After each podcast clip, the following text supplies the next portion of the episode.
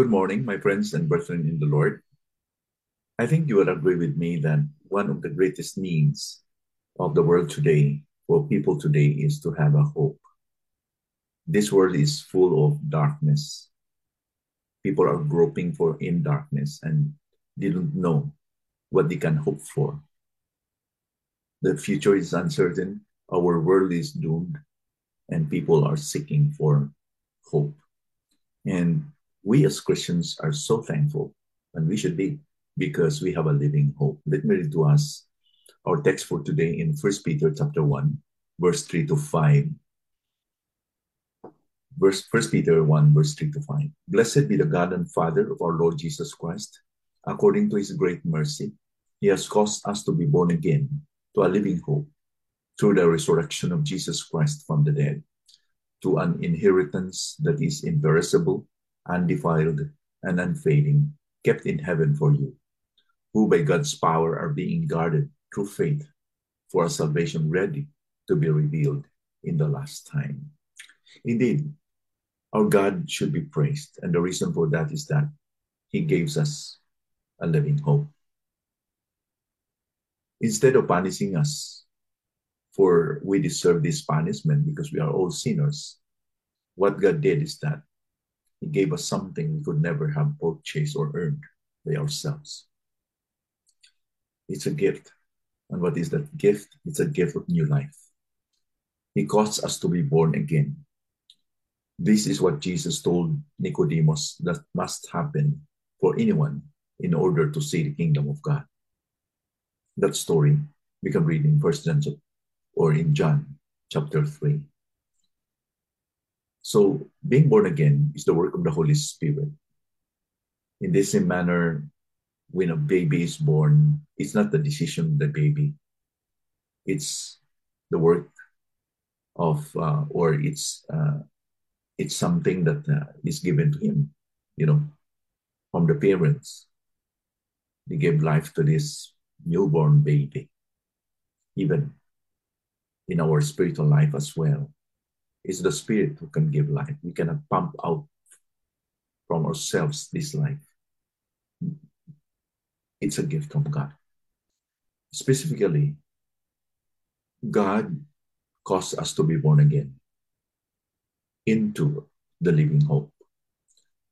And this hope is anchored through the resurrection of Jesus Christ from the dead.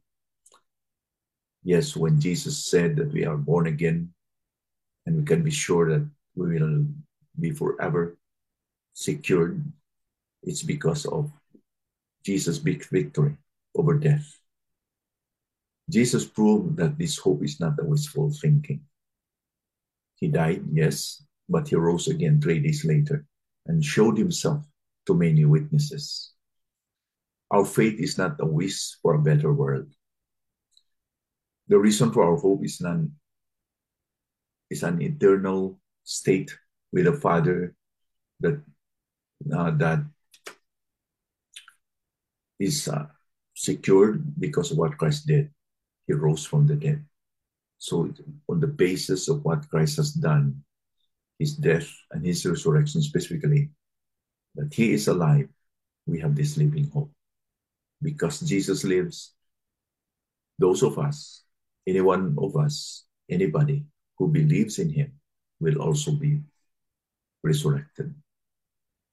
Because he lives, we shall live as well. Consequently, we could be assured of our inheritance.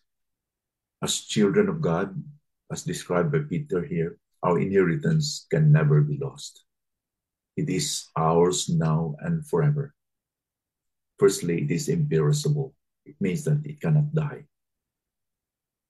It's undefiled. It cannot be, be corrupted or broken. And it's unfading. It can never lose its value. This inheritance of limitless worth is being guarded securely in heaven for us, not by our power, not by anything else, except by the power of God. He kept our salvation now, when the Bible tells us that He kept our salvation. He kept our inheritance. We must ask ourselves are we really secured from suffering? Are we really secured from hardships? No. It does not mean that when we are secured in the Lord, that no matter what, our souls is secured in the Lord. It does not mean that we will not suffer, we will not undergo some hardships in life. Since later, Peter will talk about believers undergoing suffering. So here, God is mentioned by Peter as guarding our inheritance. And nobody can snatch us out from the hand of God. John 10 28 and 29. The Lord Jesus Christ, who is our shepherd, assured us that nobody can snatch us as sheep out from his hand, even from the hand of the Father. This word snatching, this word or this word snatching is a military term. Or the word guarded here is a military term. It means we are shielded, we are kept, or we are protected. So, how sure are we of our salvation? We are assured according to the promise of God, according to the word of God. It's not our word, it's not because of our goodness, it's not because we can keep it, because we are powerful. No, it's because of the power of God. When He said, Nobody can snatch us out of His hand, we can trust Him. God is God, and He is able to keep us even until the day.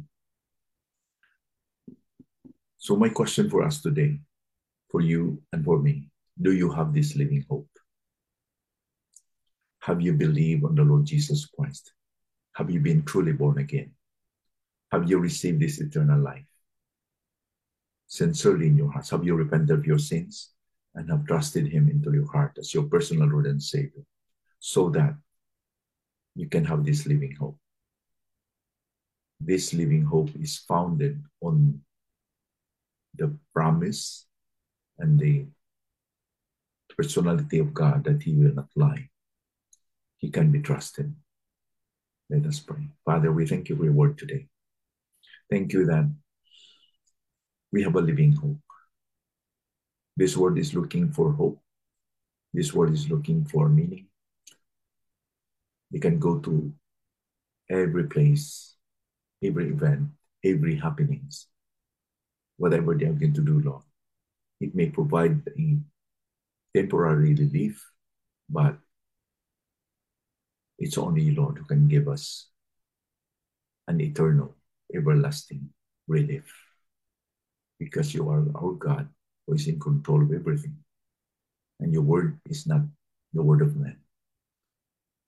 Your word is eternal. And it is irrevocable. Thank you, Lord, that you can trust that as you have said, nobody, nothing can separate us from the love of Christ so that we can have this living hope. In Jesus' name we pray. Amen.